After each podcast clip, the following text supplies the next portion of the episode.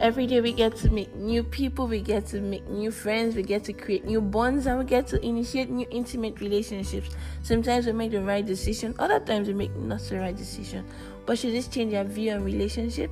Not necessarily. On this show, I'm going to be talking about dating, love, love languages, struggles that people face in their relationships.